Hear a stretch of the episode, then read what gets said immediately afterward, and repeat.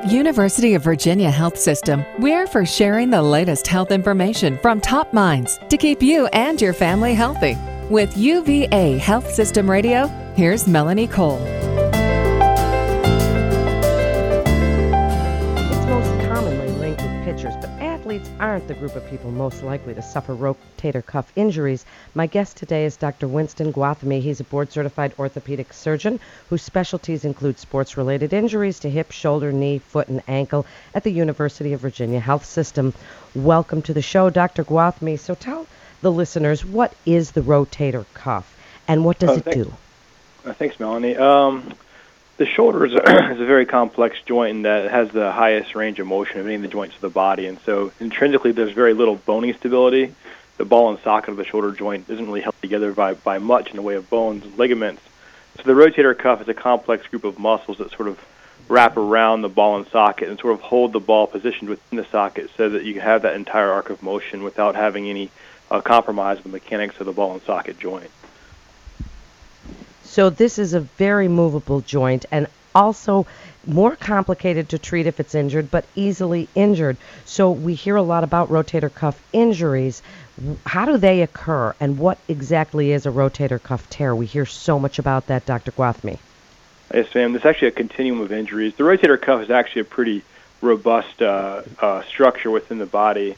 But as we sort of get older, um, you know, a lot of things start breaking down the body, and the rotator cuff in particular goes and undergoes a lot of miles over the course of your lifetime. And so as people enter their forties and fifties and sixties, the uh, you know, just that motion that's been going on there for so long um, can cause some, you know, some, you know, some breakdown. And what ends up happening with the rotator cuff is uh, it's a continuum, and starts with, you know, some tendonitis or some, you know, some impingement type symptoms on the top of your shoulder, which is basically sort of just shoulder pain.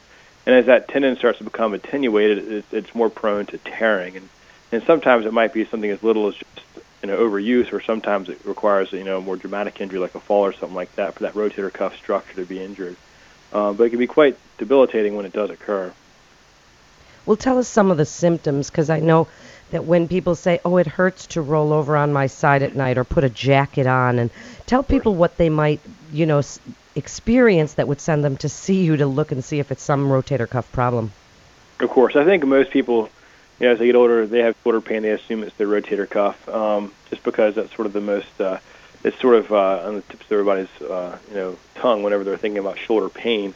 The most common symptoms for rotator cuff pathology is typically pain sort of in the top or the front of the shoulder, worse with overhead activity like lifting like a milk jug into the top uh, of the of the of the refrigerator or something like that, or trying to put your clothes on. Um, a lot of times it's pain at night, and um, as the as the disease process progresses, sometimes it can also be associated with weakness in those same um, you know, the same positions, the same movement. So, you know, normally you could easily put the milk jug in the top of the refrigerator, and as the rotator cuff becomes more pathologic, it's more difficult to do that, and you have pain as you try to lift your arm above the level of your of your of your uh, shoulder. So, if you're diagnosed with having some sort of a rotator cuff injury, what treatments are available? And speak about non-surgical treatments first, and then if it becomes bad enough, they have to deal with surgery. I think uh, the, the algorithm is no question that the, the first approach to a rotator cuff injury is going to be non-operative treatment. For the most part, there's a lot of redundancy around the shoulder as far as function, um, and even full-thickness rotator cuff tears can be treated non-operatively initially. Um, there's actually been studies showing that in the, in the average active population, almost a quarter of people over the age of sixty and over, almost uh, half of people over the age of, of eighty actually have full-thickness rotator cuff tears and may not even know it. So the the goal of the initial the initial goal of, of treatment is going to be trying to make that tear asymptomatic, which is certainly possible with a good with a good treatment algorithm. Normally, it requires some degree of, of either either physical therapy, exercises, or, or activity modification to sort of try to get the other muscles around the shoulder to activate and to fire, so that you can accommodate for the fact that one of the sh- one of the muscles up there has an injury. Um, so for the most part, if the patient comes to see and sees me with uh, with sort of rotator cuff type pain, we try to sort of get an idea of the uh, degree of pathology, and then normally, you know, even if even if someone does end up having surgery, therapy or uh, some sort of exercises are always helpful to sort of, of optimize mechanics around the shoulder before we even get started with anything else. What about cortisone shots? I know people, Doctor Gwathmey, that have had five, six, seven of them. How many can you get, and does a rotator cuff ever, if it's a tear, does it ever really truly go away on its own, or that really just doesn't happen? Well, most of the natural history studies of rotator cuff pathology show that once the rotator cuff is torn, it, no, it will never actually heal. In fact, most of the time it has some degree of progression. The speed of that progression is really what defines what the treatment is going to end up being. Uh, cortisone, I think, is really helpful for a couple of reasons. Um, one, I think in some of these acute inflammatory situations, it can actually take a tendon that's sort of inflamed and swollen and, and causing more pinching up the shoulder. Um, you know, I, I use the analysis or the analogy of a fat lip. You know, when when when you have you know an injury or something like that to your lip, you sort of keep biting it over and over again until the swelling goes away. And sometimes with the rotator cuff, when you're trying to get your arm above your head, the fact you're sort of pinching that swollen tendon um, can sort of propagate the symptoms and sort of perpetuate the symptoms. And so, I do use cortisone periodically for people to try to see if I can't get that inflammation out of the shoulder, to get them a more pain-free range of motion so that they may make more progress with therapy and so that perhaps they can render this uh, tear asymptomatic, which ultimately is the goal for all of this. And uh, to be honest, and these these things, the tendon's not going to heal back down to the bone, um, but in a lot of cases, we can actually make patients asymptomatic, and that, I think that's you know the goal is to get them back to what they want to do. When does surgery come into play?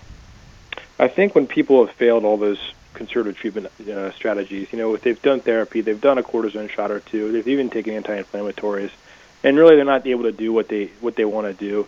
You know, pain at night, you know, pain with, you know, routine activities, weakness, so they can't get their arm over their head.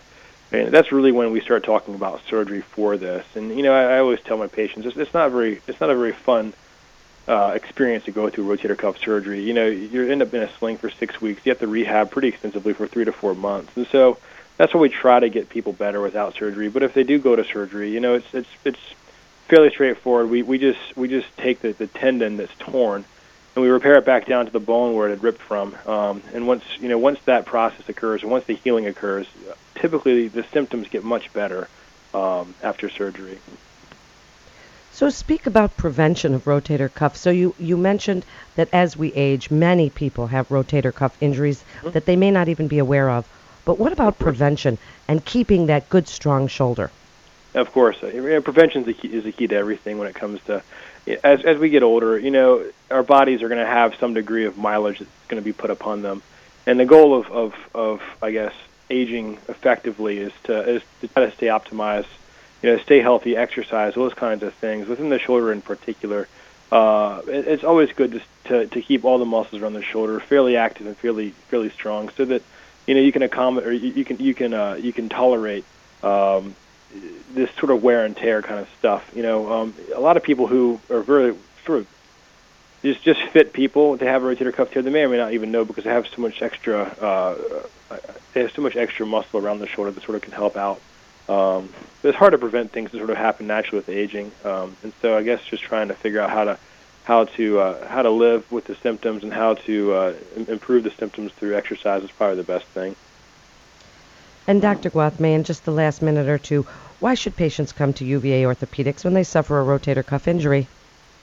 Well, we we, we treat the entire spectrum of shoulder pathology, and, and a lot of people people come in with their, their primary care doc says they have a, a rotator cuff problem. But really, we're pretty comfortable treating the entire spectrum of injury, and so sometimes it's it's not just a rotator cuff. There could be an element of, of, of, of biceps or labral pathology as well. There could be an element of arthritis as well.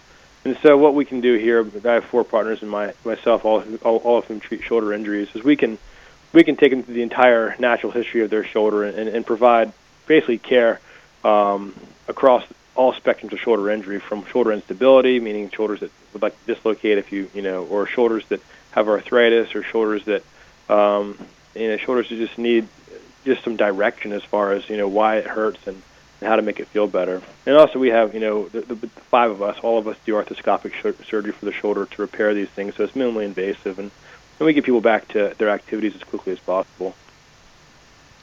Thank you so much, and for more information on U V A Orthopedics, you can go to U V A health dot com. That's U V A health dot com. You're listening to U V A Health Systems Radio. This is Melanie Cole. Thanks so much for listening, and have a great day.